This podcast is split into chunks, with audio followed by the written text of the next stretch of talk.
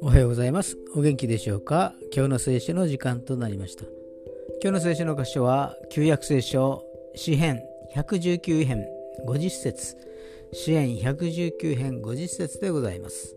お読みいたします。これこそ悩みの時の私の慰め、誠に御言葉は私を生かします。アーメン。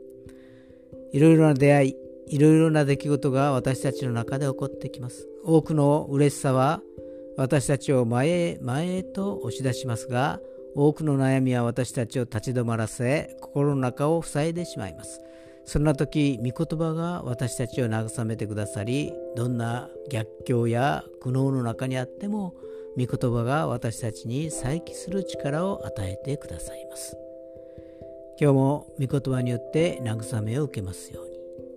それでは今日という一日が皆さんにとって良き一日となりますように。よッしーでした。